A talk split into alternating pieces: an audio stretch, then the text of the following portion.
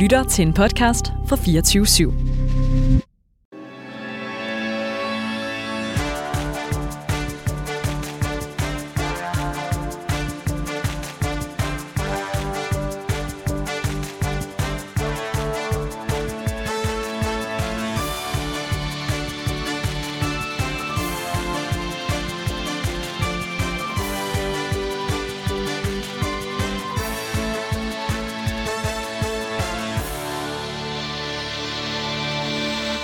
Velkommen til Danmarks mest ærlige debatprogram, Politik på en onsdag. Her inviterer vi hver uge spændende gæster til politisk debat uden spin og fastlåste politiske positioner. Og hvis du forventer neutrale værter, så er det altså det forkerte sted, du er tunet ind. Ja, for mit navn det er Anders Storgård, og jeg er tidligere landsmand for konservativ ungdom, og så er jeg nuværende kommunalbestyrelsesmedlem på Frederiksberg. Ja, og jeg hedder Nicoline Prehn, og jeg er aktiv i DSU, Danmarks Socialdemokratiske Ungdom, og tidligere folketingskandidat for Socialdemokratiet.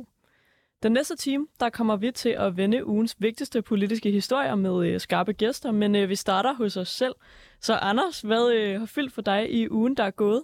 Jamen, der har jo været rigtig, rigtig meget snak om VM i Katar, og den måde, som mange politikere måske ikke har været særlig villige til at kritisere alle de menneskerettighedsovergreb, der er foregået. En af de steder, hvor der har været rettet ret meget kritik, det er imod Europaparlamentet, hvor man synes, at politikerne har været alt, alt, alt for sløje i forhold til at komme med en kritik om, det, de, om den diktaturstat og den måde, man har brugt slaver til at opbygge VM i Katar. Men den her uge, der landede bomben.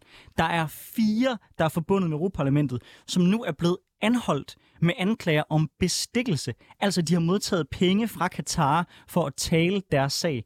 Heriblandt en af vicepræsidenterne af Europaparlamentet, hvoraf hun, hendes kæreste og hendes familie er blevet fanget med 600.000 euros i kontanter i tasker, de har fundet ved en rensagning af deres boliger. Det er så vild en skandale, at man ikke forstår, hvorfor at det ikke er på alle forsider. Ja. Fordi, altså, godt nok, så kan man jo sige, det bekræfter måske nogle fordomme, man kunne have øh, omkring den her øh, græske øh, socialdemokrat og hendes italienske socialdemokratiske kæreste og det miljø, de er der. Ikke fordi de socialdemokrater mere øh, på grund af, at man i nogle lande måske har mere tilbøjelighed til at have korruption, end man har i Danmark. Og man har jo hørt mange rygter omkring Europaparlamentet skulle have store problemer med korruption. Men at man simpelthen decideret kan modtage 600.000 i kontanter fra en diktaturstat, uden nogen opdager det før nu, det synes jeg er en helt vild skandal, og jeg håber virkelig, at Europaparlamentet de rydder fuldstændig op. Det her det bekræfter desværre alle de værste øh, frygt og fordomme, man kan have om Europaparlamentet. Ja, det er rimelig crazy, sådan det der billede med, med alle de kontanter, man lige kan forestille sig i hovedet. Altså, det lyder vildt, synes jeg, at det ligesom er blevet overragt kontanterne på en eller anden måde for nogle folk fra Katar, der så har bestukket dem til at tale, tale positivt om, om landet. Det er ret uhyggeligt, og synes jeg også, sådan, man kan være nervøs for, at det jo svækker tilliden endnu mere til øh, Europaparlamentet og til EU som institution i det hele taget, øh, som jo i forvejen nok, kan man sige, øh, ikke lige frem øh, er de mest sådan, øh, ja, jeg ved ikke, hvad man kan sige, det er nok ikke der, hvor der er tillid, sådan begejstring, heller ikke øh, i et land som Danmark. Øhm, og som socialdemokrat, jeg nok også synes, det er lidt pinligt, at det er nogen, der jo sidder i, i den socialdemokratiske gruppe i Europaparlamentet. Øhm, heldigvis har det ikke noget med os at gøre, selvfølgelig, øhm, så på den måde. Øhm, ja, men øh, jeg håber, der bliver ryddet op. Er det ikke også noget med, Anders, at du har mødt en af dem, det, det handler om? Det har jeg faktisk. Det er en rimelig syret, syret historie. Øh, Francisco Giorgi, der er øh, kærester med Eva Khalid, der er hende, der ligesom er blevet fanget i den skandale. Han var jeg til et kursus sammen med nogle europæiske øh, politikere i Salzburg her i, i sommer. Han var sådan en rigtig damebedår og sådan en rigtig smart i en fart type. Men jeg vil godt nok sige, jeg havde godt nok ikke troet, at han skulle fanges med 600.000 i euros på sig. Altså, det, det er helt vildt. Og når man sidder og scroller ned og ser sådan en historie omkring korruption i Europaparlamentet, og lige bare popper et billede op af en mand, du har stået og drikket øl med for nogle måneder siden, så synes man godt nok, at verden er et lille sted. Så ja, det er rigtigt. Jeg har, jeg har, jeg, jeg, jeg mødt ham. Og ja, jeg mødte også en, en dansk socialdemokrat, der kendte til ham og var mildest talt også ret flov over det, men hvis nu skal være ærlig, altså det kunne lige så godt være vores søsterparti. Vores søsterparti, det er Silvio Berlusconi. Okay. Øh, og altså jeg vil sige, at dengang da jeg mødte ham til en konference, troede jeg, det ville være den mest øh, korrupte italiener, jeg ville møde, men det viste sig, at der var en, der kunne overgå det. Ja, det, er, det er ret vildt. Men jeg skal også spørge dig, hvad har du lagt mærke til i ugen, der er gået? Ja, altså der har jo været meget, vi kommer heldigvis til at vende øh, den nye regering lidt, øh, lidt senere, fordi det er jo nok det, man har lagt mest mærke til, vil jeg sige. Vil jeg sige. Øhm, men udover det, så øh, lader jeg mærke til, at øh, etisk råd har været ude og melde ud, at de igen skal se på abortgrænsen i Danmark. Øhm, og det synes jeg er virkelig sådan spændende. Altså abort har ligesom været genstand for stor debat i, altså jo i hele verden, men særligt selvfølgelig i Europa og i USA øhm, de seneste par år og måneder. Øhm, og nu skal etisk råd så se på det i, i Danmark, om man skal hæve den, eller sænke den, eller beholde den, øh, hvor den er. Øhm, det tror jeg, jeg synes er, er virkelig spændende. Det er over 50 år siden, man satte den her abortgrænse på de 12 uger. Og mange steder i verden øh, har man altså en højere abortgrænse. Altså for eksempel i, i Sverige, hvor den er på 18 uger, som jo er vores naboland, øh, og som vi minder meget om på andre områder. Så det kunne være ret spændende at se på, om vi ikke også kan hæve abortgrænsen. Øhm, WHO har også været ude og, og anbefale, øhm, at man hæver abortgrænsen, og at 12 uger er, er for lidt. Øhm, men det er jo noget, som er vildt svært, især når man ikke sådan er fagperson inden for sundhedsområdet, og, og jo ikke rigtig ved så meget, det gør jeg i hvert fald ikke, om sådan et fosters øh, udvikling. Øhm, men, men jeg synes bare, det er, det er vildt spændende, især jo også fordi, at det går den modsatte vej i, andre steder i verden, altså for eksempel jo i Polen og, og også i, i USA. Øhm, så jeg tror, at jeg synes, at, at hvis det giver mening sundhedsfagligt, hvis vi så ligesom kan trække i den anden retning i Danmark, hvilket det jo tyder på, at det gør, når man, når man har en højere borggrænse i et land som Sverige, øhm, så tænker jeg, at det kunne være ret fedt. Hvorfor egentlig? Fordi altså, jeg tror, jeg placerer mig det, det sted, hvor hvis jeg bliver mødt med ret gode argumenter for, at det giver mening at sige, at det er 18 uger frem for 12, mm. så er jeg egentlig sådan set åben over for det. Jeg har ikke nogen stærk holdning om, til, om det skal være 12 eller om det skal være 18. For mig er det afgørende, at der er mm. abortmuligheder i Danmark, fordi øh, konsekvensen er ellers, at folk får lavet det illegalt, og jeg mm. tror ikke, du kan forhindre folk i at blive gravide. Mm. Så i hvert fald så kan man øh, hjælpe folk i den situation, at de bliver det. Men min største frygt ved at begynde at rykke på de her ting, det er, der har været et konsensus i dansk politik mm. i så mange år om abortgrænsen. Og jeg kan godt blive lidt bekymret for, hvis ikke der er rigtig stærke argumenter for, at det er bedre at sige 18 frem for 12, så åbner man Pandoras æske, og måske det konsensus, der har været i Danmark om aborten, kan smuldre.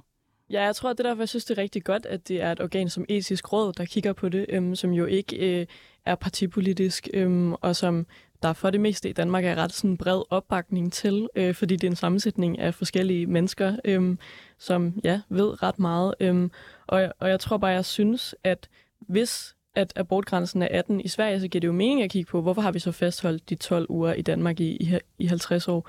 Øhm, og, og det er noget med, jeg tror, det er omkring 800 mennesker, altså kvinder, der i gennemsnit øh, om året i Danmark søger om at få foretaget en abort uden for den her 12-ugers grænse. Så det er altså 800 mennesker om året i, i et ret lille land som Danmark, øh, som bliver ramt af den her grænse, og som så jo, som det er nu, øh, så, bliver, så bliver det så vurderet øh, sådan øh, individuelt af et organ bestående af, af noget fagpersonale. Øh, og, og der tror jeg bare, hvis, hvis, hvis det er 800 mennesker, det er alligevel en del, øh, og jeg synes, det kunne give rigtig god mening at, at revurdere det.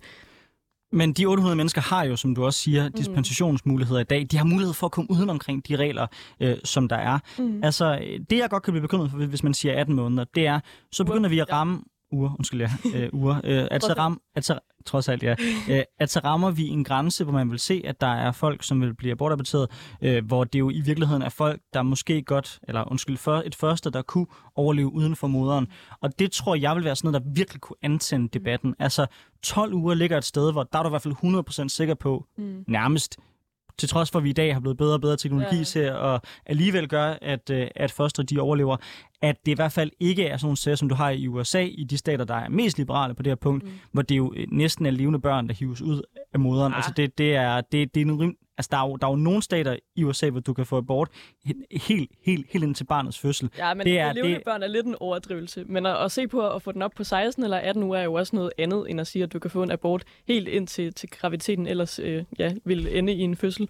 Men, det synes jeg, der er forskel men på. Og det... det er derfor, det er rigtig godt, det er etisk råd, og man har nogle folk, der ved noget om det med inde over.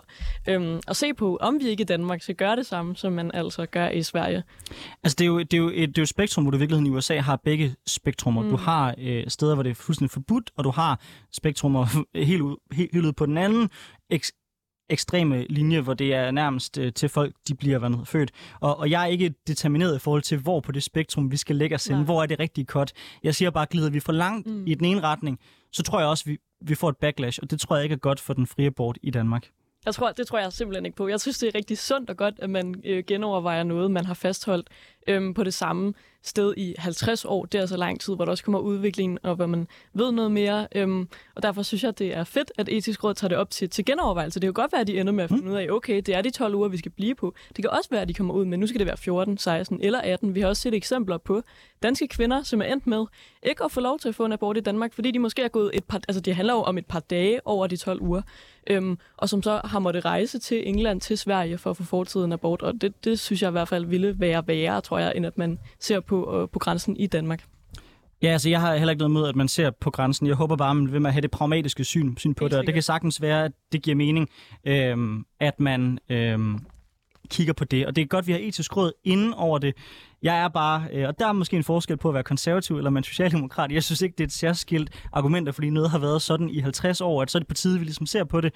Tværtimod, så tror jeg måske, sådan min grundinstinkt øh, instinkt med sådan nogle sager, det er, if it ain't broken, don't fix it. Øh, men altså, hvis man kan argumentere godt nok for, at det er broken, så er jeg sådan set villig øh, til at se øh, på de regler, som de er.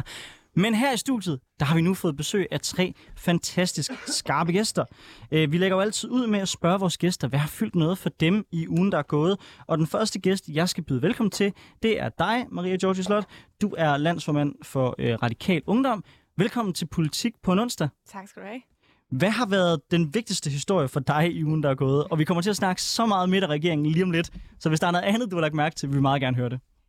Jamen altså, man kan sige, det er jo ikke... Det er jo også lidt af, øh, i forbindelse med midterregeringen, men jeg tror for os har det været enormt spændende at følge med i alle de forskellige teorier om, hvorvidt radikale vil gå med i den her regering. Jeg synes, jeg i løbet af en uge er gået fra at høre, det kommer aldrig til at ske, til det bliver helt sikkert en del af regeringen. Og så lige pludselig, så, øh, så gik vi ud. Så det har været... Øh, så nogen, der er meget sådan, øh, inde i partiet, men selvfølgelig ikke inde i forhandlingerne, har det været enormt interessant at følge med i. Og selvom vi blev en lille smule overskyet i går af Mette Frederiksen, der så ligesom gik ud og, øh, og annoncerede, at hun kunne lave en regering, så har det været ret spændende. Og øh, selvom vi kommer til at komme meget ind på det øh, øh, senere, hvordan har du sådan helt instinktivt, føler du, det var det rigtige at stå uden for regeringen? Jeg tror, øh, jeg faktisk er måske en lille smule lettet, øh, fordi jeg begyndte hen over weekenden at blive en lille smule nervøs for, hvor mange kameler man skulle til at sluge. Øh, så på den måde er jeg...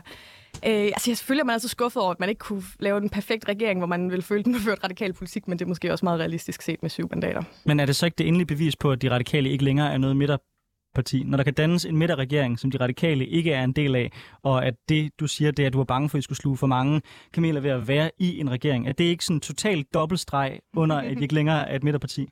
Det synes jeg ikke. Jeg tror, der er mange forskellige former for midte, øh, og der var jo mange, rigtig mange emner, hvor det viser, at vi var enormt enige, og hvor vi jo virkelig har været med i forhandlingerne i lang tid.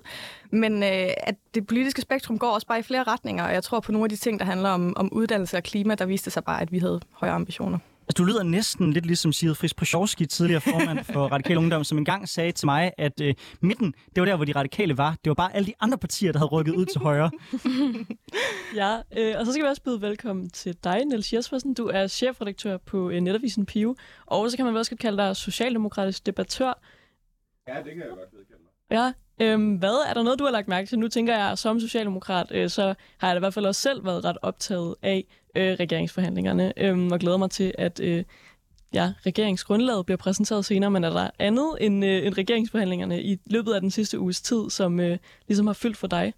Jamen, det er jo øh, den russiske terrorkampagne mod Ukraines infrastruktur, som går efter at frarøve civile ukrainer adgang til elektricitet og, og vand, og påføre en masse mennesker ufattelige lidelser, uden at det har nogen reel militær betydning. Øh, det, det synes jeg, har jeg har været bred over. Så er jeg også bekymret over viljen i, i Vesten til at opretholde støtten til Ukraine, og det er noget, jeg håber, at øh, en kommende regering den vil prioritere meget, meget højt.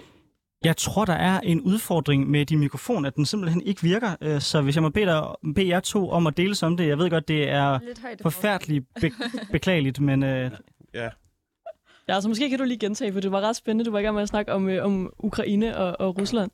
Øh, jo, øh, jamen det, det, som er fyldt for mig, det er Ruslands terrorkampagne mod Ukraines infrastruktur, hvor man målrettet går efter at ramme elektricitetsværker og vandværker, og på den måde frarøve civile ukrainer adgang til de ydelser og påføre dem enormt mange lidelser, uden at det egentlig har nogen reel militær betydning. Og så er jeg bekymret over den, øh, synes jeg nogle gange, lidt vaklende øh, vestlige, amerikanske, især europæiske støtte til Ukraine. Og det er noget, jeg håber, at den kommende regering vil prioritere meget, meget højt. Det er både, at, at Danmark skal støtte, men også at, øh, at argumentere for, at, øh, at vores europæiske venner og allierede, de også skal blive ved med at støtte, men også gerne accelerere deres, øh, deres støtte til Ukraine. Så vi taler økonomisk støtte, eller hvordan tænker du? Ja, øh, økonomisk tænker jeg jo, altså det, nu skal Danmark opruste. Jeg kan godt forstå argumentet om, at der ikke lige er så mange ledige patroner på øh, det internationale marked. Vi har jo opskaffet vores egen patronfabrik. Det var nok relativt dumt. Men vi har ret mange redde penge, øh, og, og noget af det, ukrainerne har brug for lige nu, jamen, det er jo sådan set også altså, civil genopbygning af alle de steder, russerne rammer. Og der synes jeg da godt, nogle af de danske penge, de øh, kunne gå som støtte. Ikke nødvendigvis for forsvarsbudgettet, men, men bare bruge nogen. For jeg mener, at, at ukrainsk sejr, det er sådan set det vigtigste spørgsmål for øh, Danmark i den her tid. Øh, det er også fint nok med arbejdsudbud og reformer og alle de andre ting, vi snakker om. Men øh, hvis Rusland sejrer i Ukraine, så vil det have katastrofale øh, konsekvenser for, for den verdensorden, Danmark har så stor nytte af. Niels, det er, det er jeg fuldstændig enig med dig i. Det kan jo heller ikke være nogen overraskelse, jeg som konservativ synes, at, at, at kampen i Ukraine og oprustning over at sikre, at de får våben nok, at det er øh, en vigtig dagsorden. Men kan du så måske svare mig på, hvordan i alverden det kan være, at når Tyskland de kan nå deres øh, 2% mål næste år, at det så tager Danmark næsten 10 år at skulle opruste til et betragteligt niveau. Og jeg er godt klar over, at der er øh, kamp om patronerne på det internationale marked. Men er vores øh, politik i Danmark, er den ikke latterlig uambitiøs taget betragtning af de lande, der er omkring os?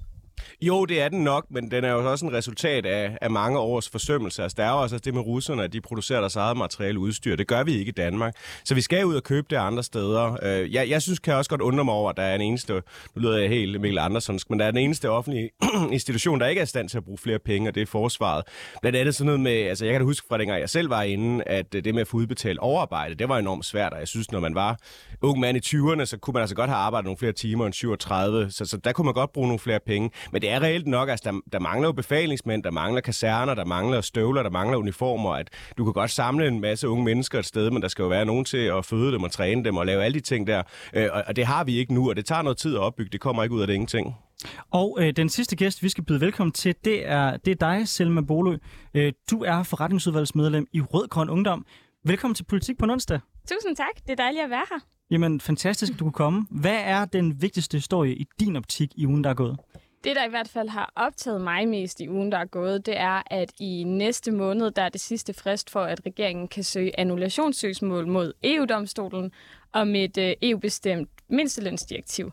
Og det betyder, at hvis regeringen ikke søger annullation ved EU-domstolen, så kan Danmark blive pålagt mindsteløn, og det kan komme til at bringe vores øh, danske model med overenskomster øh, i fare, og det har optaget mig enormt meget, fordi jeg synes, Danmark skal lave en indsats mod, at vi får pålagt mindsteløn.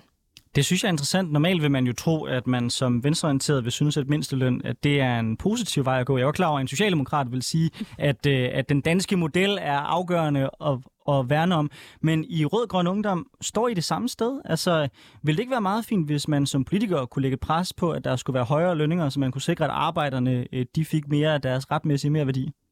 Nej, fordi problemet er, at øh, så, giver, så blåstempler man bare øh, grådige arbejdsgivers incitament til, at så skal de kun give mindsteløn og ikke give overenskomster. Og mindsteløn, det er jo kun en løn, mens overenskomster, det både er løn og ordentlige arbejdsforhold. Og vi frygter rigtig meget, at den her model, den kommer til at ødelægge hele overenskomstmodellen. Øhm, så på den måde, så ligger vi os 100% op af Socialdemokraterne, og vi håber da, at Socialdemokraterne bakker op om den her kamp, fordi det er en kamp for fagbevægelsen. Ja, det synes jeg jo også, som også socialdemokrat, øh, er meget dejligt at høre. Øhm, jeg tænker da nok, at det er det, der kommer til at ske, fordi det giver mest mening for Danmark. Maria George, jeg tror, jeg så prøver at kaste den over til dig. Øh, som øh, landsmand for radikale ungdom, så tænker jeg, det der med at kritisere EU kan nogle gange øh, være øh, en lille smule svært. Men når du ser på, e- på et EU, der begynder at blande sig eksempelvis i den danske model, som man jo normalt vil mene ligger ret meget over som en national kompetence, er der steder, hvor EU kan gå for langt? Altså, det er jo altid en, en balancegang. Øhm, vil sige, EU er ikke mit specialområde, så jeg vil ikke begynde at gøre mig sindssygt klog på øh, de specifikke dele omkring øh, mindstelønsområdet. Øh, jeg tror, det, øh, altså, jeg synes i virkeligheden, det, det er positivt, at man som EU tager det her spørgsmål op øh, i hele EU, fordi det også handler om rettigheder til arbejdere i hele EU. Så på den måde synes jeg, det er et rigtig vigtigt øh, skridt, man har taget at vi så skal være selvfølgelig opmærksomme på, hvordan det påvirker øh, os i Danmark, det er, jo, det er jo helt klart, fordi vi har nogle andre standarder, der har sat dem i lang tid. Men øh, jeg synes, det er rigtig vigtigt, at man som EU har taget et initiativ til at få bedre rettighederne i, i EU generelt. Niels, er du bekymret for, at EU blander sig mere og mere også i det danske arbejdsmarked? Ja, i høj grad. Jeg mener, at, øh, at reglerne på det danske arbejdsmarked skal afgøres af vores egen partners, altså danske arbejdsgiver og danske lønmodtagere. Det synes jeg jo, man har bevist, at, øh, at det er egentlig en langt mere hensigtsmæssig måde at gøre det på, end at der skal sidde nogle politikere, og det skal være afhængige af skiftende flertal. Og synes jeg jo også, at altså, man skal huske, at de politikere, der kan give ting som barselsrettigheder og mindste lønninger, de kan altså også tage det væk igen, øh, hvis flertallet det skifter. Og derfor har jeg mere fidus til, at øh, lønmodtagerne de organiserer sig og selv via deres egen styrke øh, henter de her resultater hjem. Det tror jeg, vi er meget enige i. Jeg har sådan en følelse nogle gange af, at der er nogle politiske slagsmål, hvor hvis ikke man kan vinde dem i en dansk kontekst, så er der begyndt at komme tendens til, at man så tager det op på et EU-niveau og prøver at presse det igennem der. Og det er jo, synes jeg, et faresignal at gå ned ad den vej, fordi så både tror jeg, at du kan opleve større folkelig modstand mod EU, men jeg frygter sådan set også, øh, at du vil øh, se nogle tilbageskridt, for eksempel på arbejdsmarkedet, hvis det er den vej, vi går, vi, går ned af. Så det, det tror jeg, vi er meget enige om, Niels. Niels, øh, velkommen til. Også velkommen til dig, Marie George Slot og Selma Bolø. Nu går vi over til dagens debat.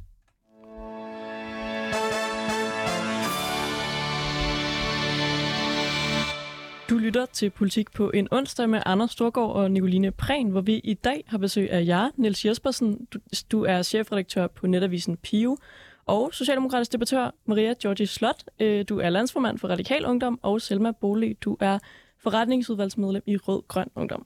Efter 43 dages spænding har Danmark fået en ny regering. Socialdemokratiet, Venstre og Moderaterne er gået sammen om en historisk flertalsregering, som er den første af sin slags siden 1993. Selv om regeringsgrundlaget først præsenteres i dag kl. 12 og i løbet af dagen og i morgen, så venter mange, at det vil blive en regering, som vil fremlægge markante reformer og vende op og ned på dansk politiks ellers ret fastlåste blokpolitik. For med ærkefinderne Venstre og Socialdemokratiet i samme regering, så bliver intet altså som det plejer.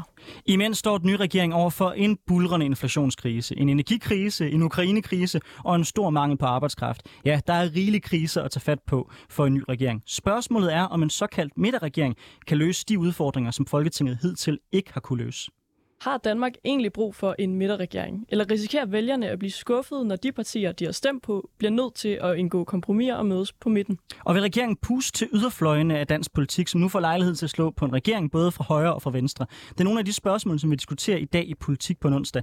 Niels Jespersen, du er socialdemokratisk debattør og chefredaktør på netavisen Pio. Hvorfor har Danmark egentlig brug for en midterregering?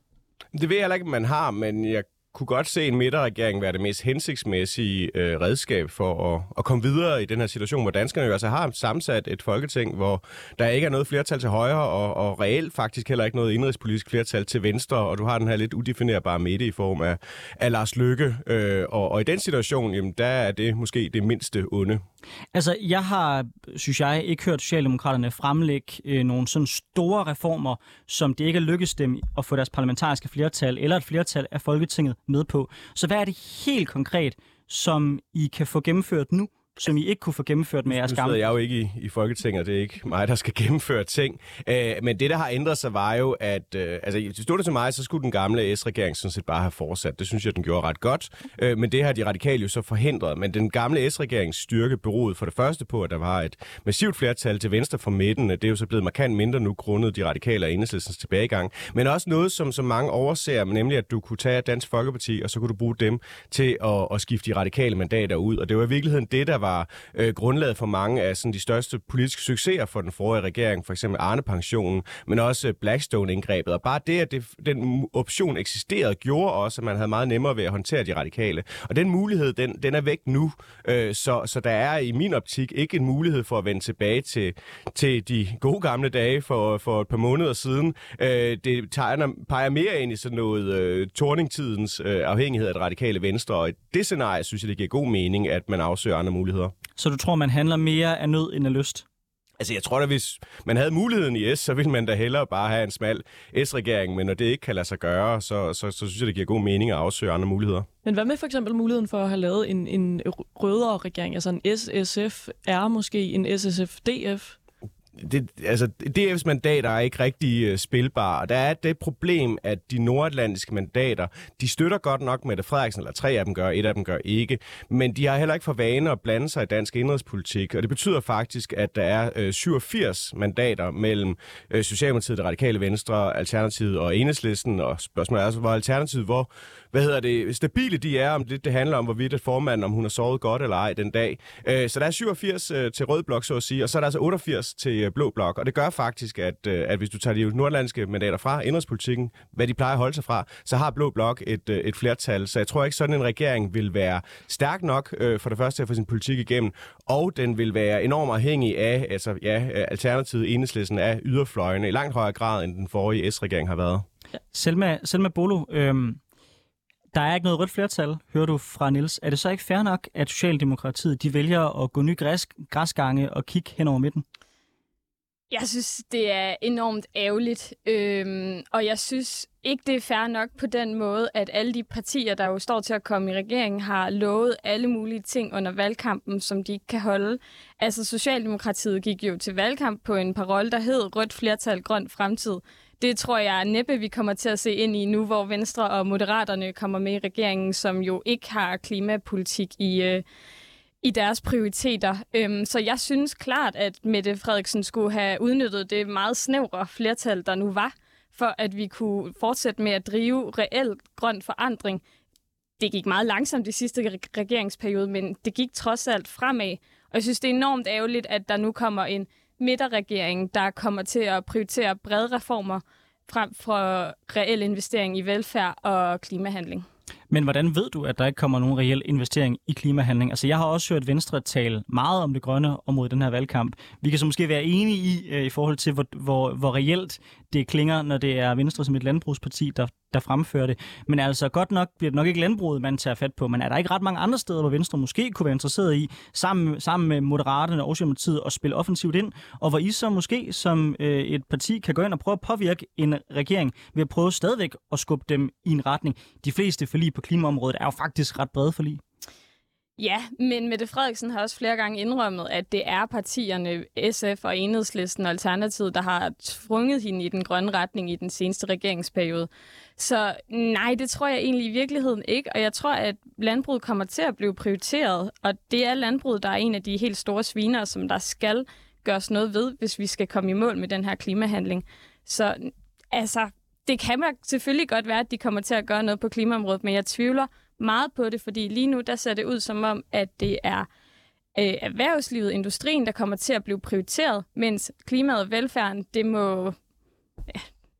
Maria Judge Slot, øh, som Niels var inde på før, så var det jo lidt jer i øh, Radikale, der sørgede for, at øh, den socialdemokratiske regering ikke kunne køre videre, men at der så skulle være et, et valg. Øhm, ja, i RU, øh, hvordan ser I på det nu? Er I, øh, er I stadigvæk glade for, at det valg blev, øh, blev holdt på det tidspunkt, det gjorde, eller havde I hellere set, at det var en, en rød regering, der havde kørt et år mere? Jeg tror egentlig ikke, at der øh, er så mange, der er i tvivl om, at det var det rigtige valg at tage den, øh, det folketingsvalg. I hvert fald ikke internt, fordi man kan sige, man kan jo aldrig øh, kan man sige, gå, på, gå til et valg med den øh, klare forventning om, at man kommer til at vinde stort. Altså man kan jo aldrig vide, hvad der sker i en folketingsvalgkamp. Og så er det nemt at stå bagefter og være bag, bagklog og tænke, ah, hvis vi nu lige havde ventet et par måneder, så kunne det være, at vi havde fået et bedre resultat. Jeg synes, det var nødvendigt, og jeg synes, det var godt at få et opgør med en etpartisregering. Øhm, og det var jo uafhængigt af vores eget resultat. Altså sådan, at vi så skal til at, øh, at genoverveje vores egen valgkamp, det er jo ret tydeligt, men, øh, men jeg synes ikke, at, at beslutningen om at, at udskrive et valg var, var forkert. Marie, jeg, jeg må ærligt indrømme, jeg har meget svært ved at forstå det radikale venstre. Øh, det, det, det, og det, jeg ved ikke, om det er, fordi jeg er konservativ, det men altså for mig at se, så var argumentationen, det var øh, lidt af det her. Øh, Mette Frederiksen er forfærdelig. Øh, vi vælter hende øh, for at fremprovokere et valg, hvor vi så vil tvinge os ind i en regering med hende, for når hun er i samme rum som os, så bliver hun god. Og nu er I så ikke længere i samme rum med hende. Det lykkes jeg ikke at presse jer ind i ind i regeringen, men stadigvæk så virker I sådan lidt, ikke vildt utilfreds, mere sådan, ja, jo, det gik ikke helt som, som det skulle, men det er måske i virkeligheden okay, til trods for, at I blev halveret. Altså, øh, kigger I ikke lidt på Moderaterne med lidt misundelse lige nu, og der har et parti, der er inde på midten af dansk politik, som fik omkring 10 procent af stemmerne, og som fik lov til at komme i regering. Skulle I ikke være mere ligesom Moderaterne? Er det ikke jeres historiske plads? Jeg tror ikke, jeg er helt enig i analysen. Jeg tror ikke, vores begrundelse var, at Mette Frederiksen er forfærdelig. Øh, vores øh, analyse var, at en etpartis Socialdemokratisk øh, regering er ikke en god idé. Og det var jo det, vi gik, på, eller gik til valg på at lave om på, og det er der jo også blevet lavet om på, kan man sige. Havde vi håbet, vi kunne være en del af den regering? Selvfølgelig havde vi det. Det er typisk radikal øh, indstilling, at man gerne vil være med og sidde i rummene, hvor beslutningerne bliver taget. Men vi ved jo også godt, at kommer man ud af et valg med syv mandater, kan man jo ikke regne med, at man får lov til at sætte retningen for sådan en regering. Og så må man også være realistisk og sige, at vi har været med i de her forhandlinger så længe som overhovedet muligt. Vi har skubbet dem rigtig meget i en retning, vi håber er bedre. Men står man sidst med et punkt, hvor man siger, okay, på rigtig mange områder, reformområdet, øh, der, er vi en midter, der er vi et midterparti på det her punkt. Vi øh, er med til at sammen med Moderaterne, og sådan, det sted, man kan finde mellem Socialdemokratiet og Venstre, at sige, øh, her er det, vi skal finde øh, hvad hedder det, flertallet for nogle brede reformer, som skal gøre det muligt at få alle de her drømme, vi har om klima og uddannelse og trivsel til at gå i opfyldelse. Det er vi enige om. Men at man så, kan man ikke se sig selv i de ambitioner, der bliver sat på klimaområdet, på uddannelsesområdet og på trivselsområdet, så er det jo klart, så skal man ikke være med for enhver pris. Og det synes jeg egentlig er en ret modig beslutning at tage, lige præcis fordi, at det kan være svært, når det ser ud som om til alle andre, at det er det, man er gået til valg på. Okay, så I i øh, Radikal Ungdom er faktisk øh, mere begejstret for en øh, SMV-regering, som jo næsten har flertal alene i sig selv, øh, end I var for en ren socialdemokratisk regering, hvor I jo trods alt var en del af, af opbakningen. Det er svært at vide. Vi ved ikke, hvad en SMV-regering kommer til at stå for endnu 100 procent. Øh, vi ved ikke, hvad der kommer til at ske de næste par år. Jeg tror, vi er glade for, at vi er kommet i en, øh, en flerpartisregering, fordi det gør, at der er flere stemmer indenover. Øhm, jeg kan godt blive, altså jeg kan godt blive nervøs for, hvad det er øh, for noget politik, der kommer til at blive ført i den øh, fremtidige regering nu her. Øh, netop når, når det bliver fremhævet så meget fra nogle af de radikale, der har siddet i rummet, at uddannelsespolitikken og klimapolitikken ikke var ambitiøs nok. Det kan da godt gøre mig nervøs som radikal, og måske især som, som ung radikal. Men øh, jeg tror, at analysen af, at det var, øh, at den etpartis øh, regeringen, den havde ligesom levet sit liv, det tror jeg var rigtigt. Niels Jespersen, er du også øh, nervøs for, for klima og uddannelse? ja, jo, det, det skal man vel altid være. Altså, nu kan jeg ikke undgå at bemærke, at jeg er lidt med grå i siderne end nogle andre deltagere i det panel her. Jeg tror, der er jo forskellige tilgang til at lave de her, øh, eller håndtere de her udfordringer. Altså, den grønne omstilling af Danmark, det er jo noget, der kommer til fuldstændig grundlæggende at lave Danmark om, måske på niveau med industrialiseringen for 100 år siden. Altså, det er en proces, der kommer til at vare 20-30 år. Øh, hvordan vil man håndtere den? Der er jo ingen tvivl om, at man nok kan vedtage nogle mere ambitiøse programmer sammen med den yderste venstrefløj, de radikale det bliver så udfordring at føre det ud i livet, øh, fordi at, at både at, at højrefløjen kan lave det om, når den får magten, men jo også øh, hele civilsamfundet og, og erhvervslivet, som jo også skal, skal omstille deres produktion. Øh, og der sidder man jo nok lidt og holder på pengene og venter med at investere i det her milliarddyre anlæg, øh, hvis man tænker, at øh, det kan være, at flertallet øh, forsvinder, eller at, at Alternativet har sovet dårligt den dag, og så stemmer for noget andet. Øh, så det kan godt være, at man kan få nogle lidt mindre ambitiøse øh, resolutioner, ambitioner, men jeg tror faktisk, at man kan få øh, større resultater på den lange bane, øh, hvis man laver det hen over midten med de borgerlige. Og jeg vil også sige, hvis man kan tøjre Venstre til en grundlæggende socialdemokratisk samfundsudvikling i mange år frem, så tror jeg noget af, af, af de her indrømmelser, det giver sådan set god mening. Uddannelsesmæssigt må jeg bare sige, jeg synes, vi skal bruge færre penge på universiteterne og øh, flere penge på erhvervsskolerne. Uh, ja, det var en, en ordentlig omgang. Øhm, jeg er selvfølgelig ikke helt enig. Øhm, jeg er enormt bekymret for den stigende ulighed, for eksempel. Den er steget og sted og steget over de sidste år, og på trods af, at den også er steget den foregående regeringsperiode, så har vi trods alt lavet små skridt i den rigtige retning, hvor vi har investeret i velfærden. Øhm, der er 40.000 børn, der lever i fattigdom. Der er ældre mennesker, der bliver nødt til at slukke for varmen, fordi de ikke har råd til det. Og alligevel så sidder vores kommende regering og forhandler topskattelettelser. Det synes jeg er enormt bekymrende, og jeg er enormt bekymret for den vej, vores samfund kommer til at gå i. Jeg er uenig i, at man skal spare på uddannelser, men det er jo også noget af det, den kommende regering højst sandsynligt kommer til at gøre. Og jeg synes generelt, at det virker til, at det bliver en regering, der kommer til at prioritere de helt forkerte steder, og der kommer, det kommer til at være en regering, der er til fordel for de rigeste, men ikke for resten af samfundet. Niels, det er vel, øh, det er vel et, sådan en, en lidt hård kritik, tænker jeg, af Socialdemokratiet, at det bliver en regering for de rigeste. Ja, det er jo også en standardkritik, altså det er vel det enhedslisten har ment i over 100 år, så det historiske vil jo være, hvis den kritik... Ikke, om så forgænger, altså DKP og Venstresocialisterne uh, har jo også ment de her ting, så der er jo sådan set ikke noget nyt uh, i det. Maria, øh, altså, du virker, du virker jo egentlig sådan ret tilfreds øh, med sådan, som tingene falder ud. Mm. Altså, øh, er du ikke, er du ikke på linje med enhedslisten bekymret for, at vi kan havne i en, en situation, hvor alle de ambitiøse mål, som der er blevet sat af den tidligere regering, de ikke bliver implementeret? Nu sidder jeg jo med mit øh, dagligdagsjob, der sidder og arbejder med vedvarende energi på land. Der har man bare sagt, at i 2030, der har vi fire gange så meget Ingen ved hvordan. Man har ikke afsat flere penge til det. Man har ikke nogen planer for det. Man har bare sat nogle mål, og så er Dan Jørgensen klippet en snor. altså, hvis det er Venstre, øh, der kommer til at sætte takstokken ind i, ind i en øh, regering, er der så nogen garanti for, at vi rent faktisk når målene? Altså, garantier jo svære at finde i dansk politik generelt, men jeg tror jeg egentlig, jeg deler analysen om, at skal man lave, finde holdbare løsninger på klimaudfordringerne, er det en god idé at lave dem over midten, så vi er sikre på, at de holder mere end en 3-4 år, som en regeringsperiode typisk tager. Øh, så selvom man kan sige, at en ting er jo at, at have store drømme, hvis du ikke kan gøre dem til virkelighed, så er de ikke ret meget værd. Øh, så på det punkt er jeg egentlig er jeg måske meget enig i den del af din, af din analyse fra før. Øh, så er det jo også derfor, jeg tænker, det er øh, vores opgave, både som de partier, der så uden for regeringen, men også som ungdomspartier, at sørge for at blive ved med at råbe højt, og sørge for at øh, altså, hæve ambitionsniveauet, øh, og altså sådan, være dem, der presser i den rigtige retning, hvis ikke vi føler, at der bliver sat høje nok ambitioner.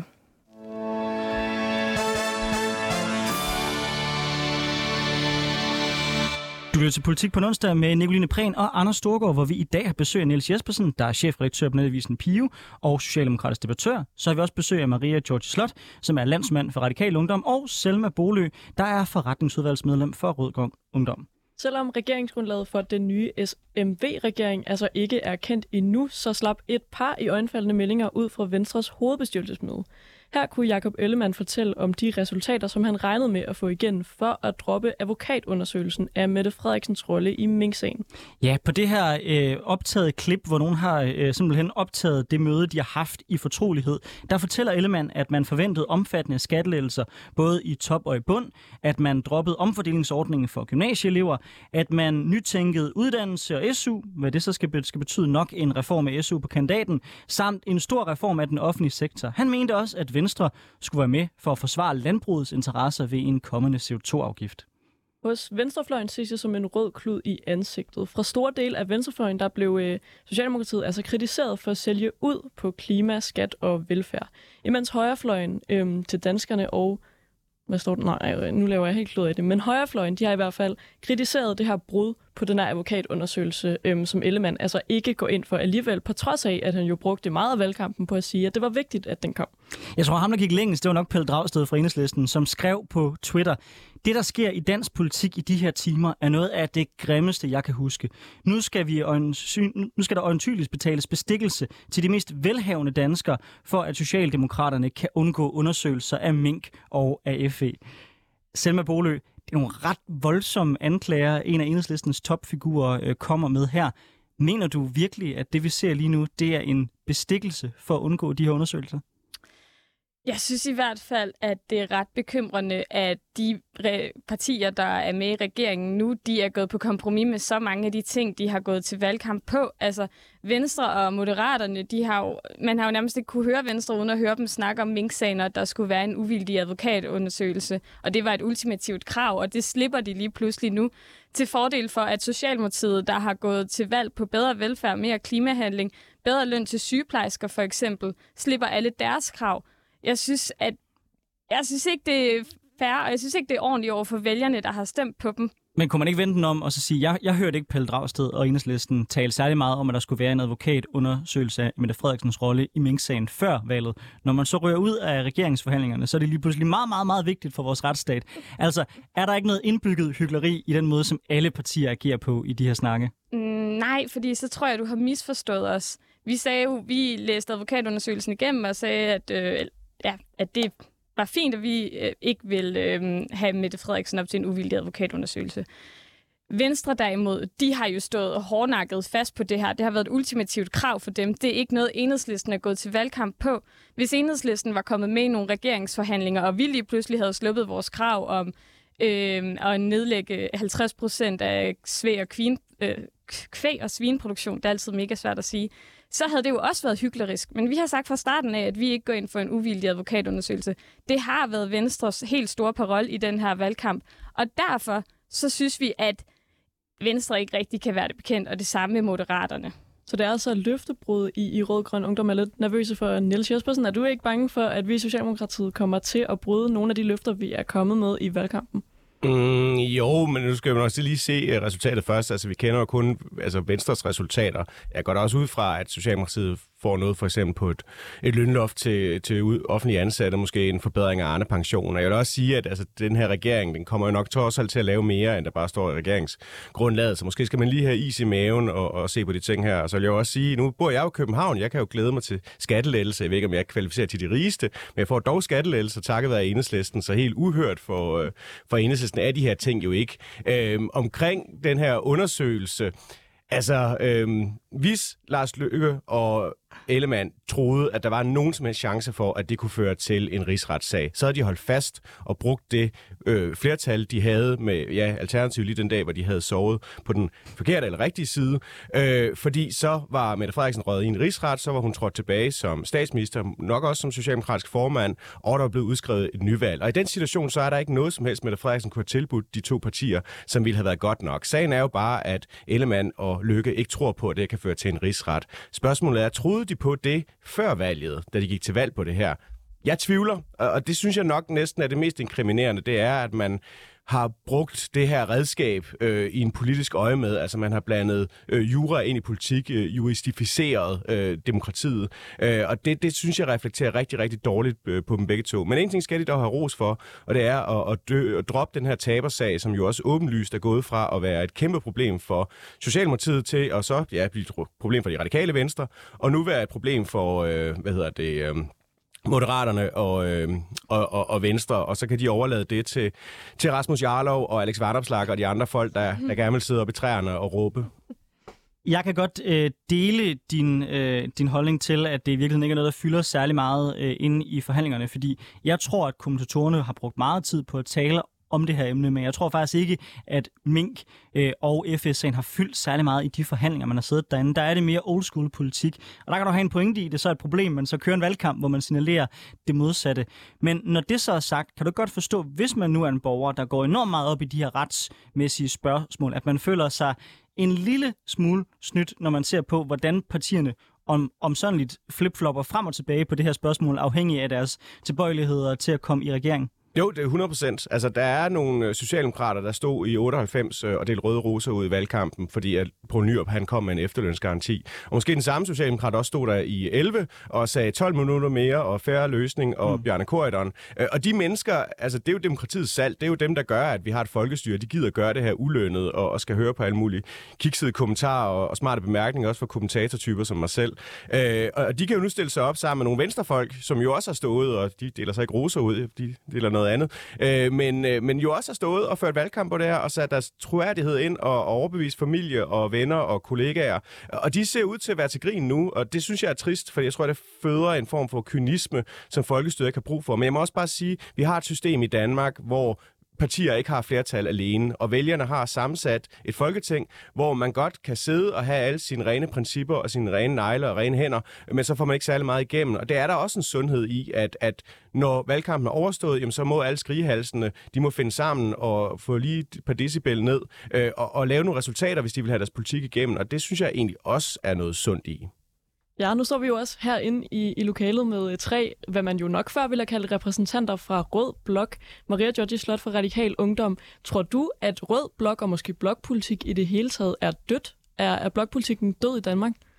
Oh, jeg tror måske, det er lidt tidligt at erklære den død endnu. Øhm, men jeg tror helt sikkert, at de, øh, de næste par år kommer til at have en helt anden politisk dynamik, øh, og det bliver meget interessant at følge med i. Øh, også især måske for sådan nogen som os, som jo øh, er endt i en, en, en sjov position af... Øh, ikke med en regering, heller ikke et parlamentarisk grundlag, for det er det, der er ikke rigtig brug for. Heller ikke rigtig opposition, og det bliver spændende, men jeg tror også, der er noget potentiale i det. Øhm, Schrödingers parti? Jamen, det bliver, øh, det bliver spændende, men, men altså, må ikke, at, øh, at blokkene... Altså, jeg, jeg tror ikke, at øh, alverdens kommentatorer kommer til at aflyse dem øh, så hurtigt, men øh, jeg er spændt på at se, hvordan det bliver at, at navigere i det næste år. Selma Bolø, er blokpolitikken død? Det tænker jeg selv enormt meget over. Jeg er i hvert fald meget spændt på at se, hvad der kommer til at ske de kommende år. Øh, jeg synes, at Venstrefløjen, som jo jeg ikke rigtig føler, Socialdemokratiet er med i mere, har en enormt vigtig opgave i at, at lave en stærk fløj og, og stå fast på de principper, vi altid har stået fast på, nu hvor øh, Socialdemokratiet er gået enormt meget til højre jeg er vildt spændt på at se, hvordan det kommer til at udvikle sig, og det kommer, bare kommer til at være sådan, at der er en stor midte, og så er der nogle meget stærke oppositioner i hver side. Men er, der godt, er det godt på tide, at der bliver gjort et opgør med det? Fordi illusionen for mig er at se om, at afstanden fra øh, dig og Nils skulle være mindre, end den er mellem Nils og jeg, øh, det vil jeg sige er forkert. Altså som en socialkonservativ, midtersøgende konservativ, og Nils som en, hvis jeg må gerne øh, lægge nogle ord i munden på dig, højorienteret socialdemokrat, så vil man, vil man nok mene, at, at, at vi er tættere på hinanden, men blokpolitikens dynamik gør, at man er tvunget til at stå på hver sin side. Har det ikke altid været en illusion, at der er et særligt fællesskab, som de røde partier er fælles om? Det ved jeg nu ikke. Altså i forhold til hele arbejderbevægelsen for eksempel, det er jo rød. Men I er jo ikke en del af arbejderbevægelsen. Vi kæmper for et godt arbejdsmarked. Så på den måde, altså vi har nogle fælles øh, kampe, som er mit indtryk, at Rød Blok har kæmpet sammen. Øhm, det er rigtigt, at hvis man kigger på Folketinget, hvad de forskellige partier har stemt, så stemmer Socialdemokratiet og Venstre jo næsten altid det samme. Så på den måde har der måske ikke altid været så langt mellem de to. Og hvis man Men- kigger på jeres vælgere, på de radikale vælgere, så er det jo akademikere. Det er jo ikke arbejdere.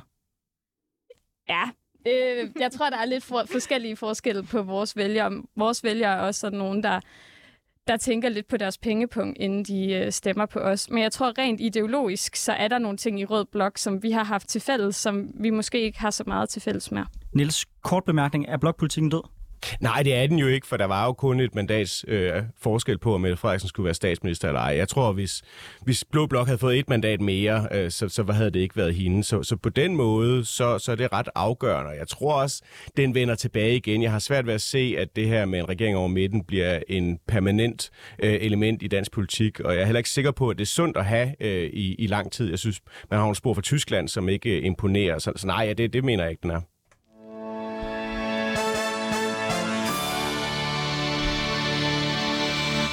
Du lytter til Politik på en onsdag med Anders Storgård og Nicoline Prehn. I dag har vi besøg af Niels Jespersen, chefredaktør på netavisen Pio, Maria Georgi Slot, øh, landsformand for Radikal Ungdom, og Selma Bolø, forretningsudvalgsmedlem i Rød Grøn Ungdom. Efter dannelsen af en midterregering er der vendt godt og grundigt rundt på dansk politik. Spørgsmålet er om vores opfattelse, at blokkene bør ændres. Målt på mandater er det største venstrefløjsparti nu SF, mens det største højrefløjsparti er Inger Støjbergs Danmarksdemokraterne. Men hvordan vil det magtforhold påvirke politikken? Vil konservative og SF samle utilfredse vælgere op på midten? Eller vil vi i stedet se en polarisering af dansk politik? Maria Georgi Slot, er du som radikal ikke lidt bekymret for, at en midterregering, som I jo i mange år øh, har været fortaler for, kommer til at få den modsatte effekt af, af sin mening, og altså ender med måske faktisk at komme til at puste liv i yderfløjene? Altså jeg vil sige, det er jo ikke fordi, der er, yderfløjene har været døde det sidste stykke tid. De har levet øh, rimelig, øh, rimelig sundt. Øhm, så på den måde tror jeg egentlig, det er, det er meget... Jeg glæder mig til, at vi for en gang skulle have haft et valg, som har været en kamp om midten, og ikke en kamp om yderfløjene. At det har været en kamp om at samle et flertal på øh, midten, som lige præcis ikke er afhængig af yderfløjenes politik, hvad enten det så er øh, enhedslisten, eller det er DF for Nye Borgerlige. Så det er jeg sådan set ret håbefuld for de næste par år. Øh, jeg tror, at det gør noget, vil gøre noget godt for os, øh, man kan sige, den retning, vi gerne vil i som radikale. Kan det risikere at have konsekvenser om nogle år? Selvfølgelig kan det det. Det er jo meget svært at regne ud, hvordan det sker nu, men altså, typisk så avler pres jo modpres, og sådan er det jo øh, meget naturligt tit, når vi har en regering, at så bliver det alternativ kommet til at stå stærkt. Og det er jo bare vores opgave så, øh, både som nogen, der der støtter op om midterregeringsprojektet, men også skal, ligesom skal sørge for at skubbe til deres ambitioner, så det ikke, øh, ikke bliver for fladt. Selma Bolo, hvis nu skal være helt ærligt, giver den her nye midterregering, giver den ikke de optimale betingelser for, at enhedslisten kan positionere sig som et stærkt venstrefløjsparti i direkte modstand med regeringen? For der kommer ikke til at være lige så mange forlig, som der har været tidligere, øh, hvor I er tvunget til at gå med, og dermed også ligesom moderere jer en smule. Jo, det har du helt ret i. Vi kan være et stærkt oppositionsparti, og jeg tror, det er en rigtig god mulighed for enhedslisten, for lige præcis som du siger, Nicoline, at, at samle nogle af de skuffede vælgere op. Øhm, så man kan sige, at jeg synes, at det er en rigtig god mulighed for enhedslisten, men jeg synes, det er rigtig ærgerligt for Danmark og Danmarks befolkning.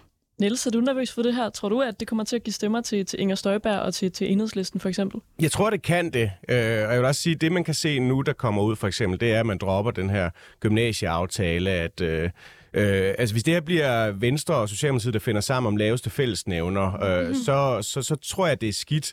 Øh, fordi det er jo det, jeg synes er i høj grad, der sker. For eksempel man har set det ske i Tyskland. Altså du har haft nogle store koalitioner, øh, som har ført den forkerte politik, og man har ikke kunne gøre noget ved det andet, netop gå ud på yderfløjene. Øh, men der er jo også øh, for eksempel det, der skete i Italien de sidste mange år, som netop er, at altså, yderfløjen har skiftet til at have magten, men ikke har haft kompetencerne og evnen til at, at gøre noget ved de store problemer, som Italien står overfor, som jo også er med til at drive de italienske vælgere til at stemme på mere mere ekstreme partier. Altså, jeg mener jo, at den krise, der er i folkestyret lige nu, handler jo i høj grad om, at folkestyret ikke er i stand til at håndtere de store udfordringer, vi står overfor. Vi står i en klimakrise, vi står i en migrantkrise, og vi står også i en ulighedskrise, og ja, sikkert også flere end dem. Øh, og, og der tror jeg jo, at, at det, som mange vælgere forventer øh, at de partier, de plejer at stemme på, det er, at, at man har et bud på, øh, måske ikke at løse det, men i hvert fald at afbøde de her store udfordringer.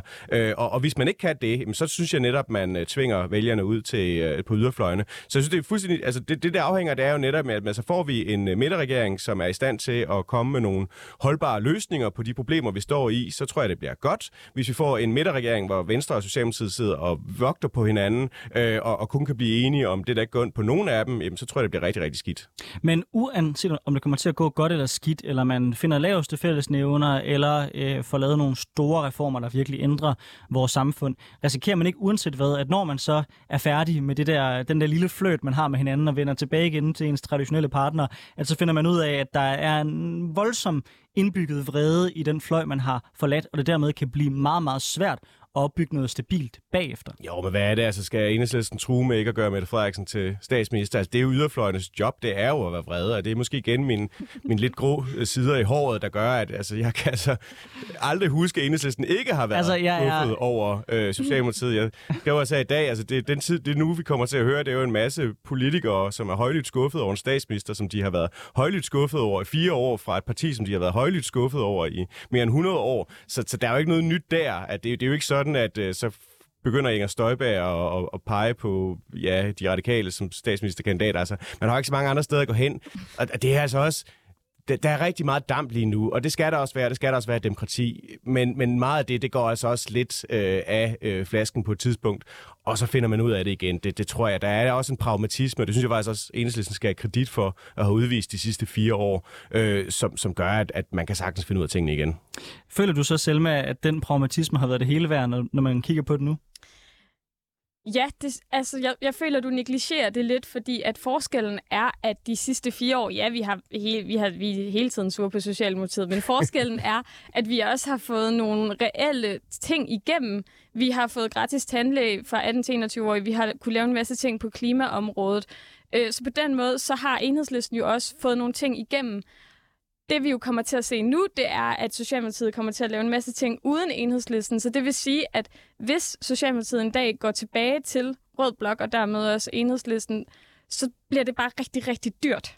Øh, så kommer det til at koste helt vildt meget øh, i Hvad har I at true med? At pege på de blå?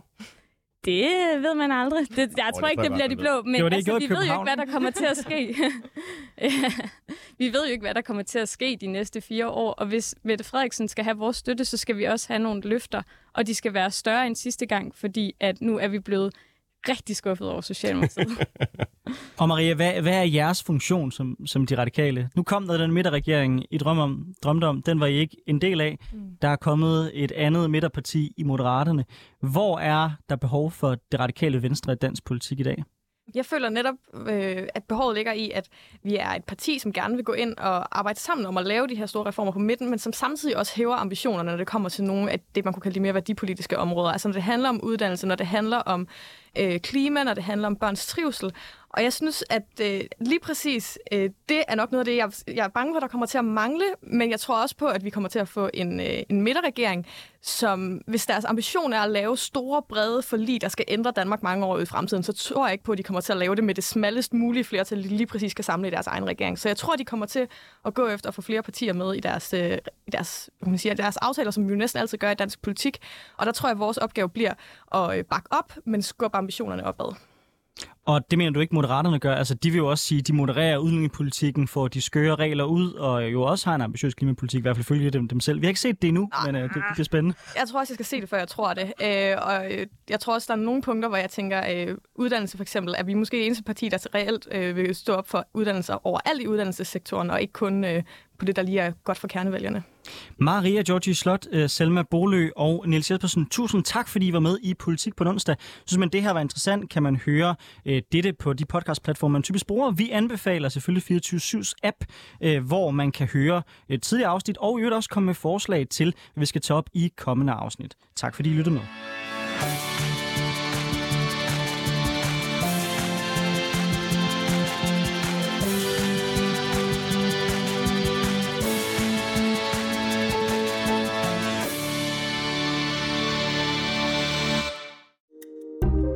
Kære lytter, du har lyttet til et program fra 24 /7. Du kan finde meget mere modig, nysgerrig og magtkritisk taleradio på 24 7 appen Hent den i App Store og Google Play.